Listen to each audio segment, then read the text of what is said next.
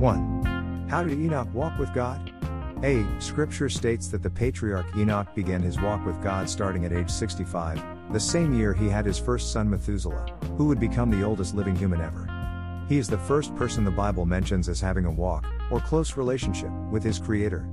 This kind of quality interaction lasted for 300 years. Genesis 5 22, 24.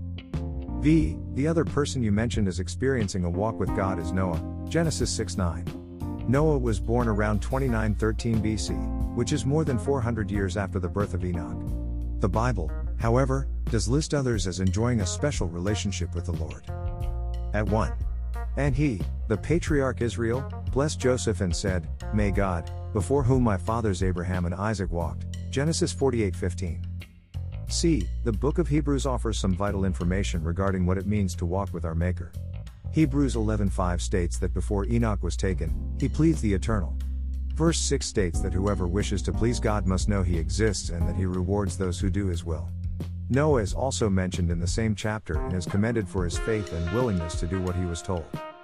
At 1.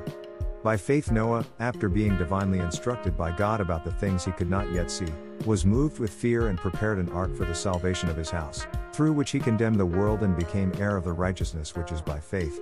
Hebrews 11:7. D. Enoch and Noah believed, had faith in, the eternal and what he said. Anyone who believes and obeys him has a special relationship with him. Obedience is evident when one lives by his commandments. If we do not obey them, we do not have true faith. The New Testament makes it abundantly plain about what it takes to know, love, and walk with God. At 1. And by this standard we know that we know him, if we keep his commandments, anyone who claims to dwell in him is obligating himself also to walk. 1 John 2 3, 6. At 2. For we are his workmanship, created in Christ Jesus unto the good works that God ordained beforehand in order that we might walk in them. Ephesians 5:10. At 3. My brethren, what good does it do if anyone says that he has faith and does not have works? Is faith able to save him? At 4.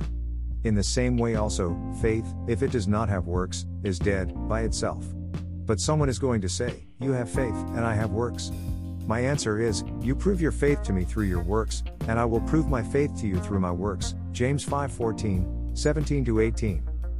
E. Christians who believe in and obey God, meaning that they spend their entire converted lives in a close and personal walk with Him, are promised never to be condemned. The Bible states, consequently, there is now no condemnation to those who are in Christ Jesus, who are not walking according to the flesh, but according to the Spirit. Romans 8 1.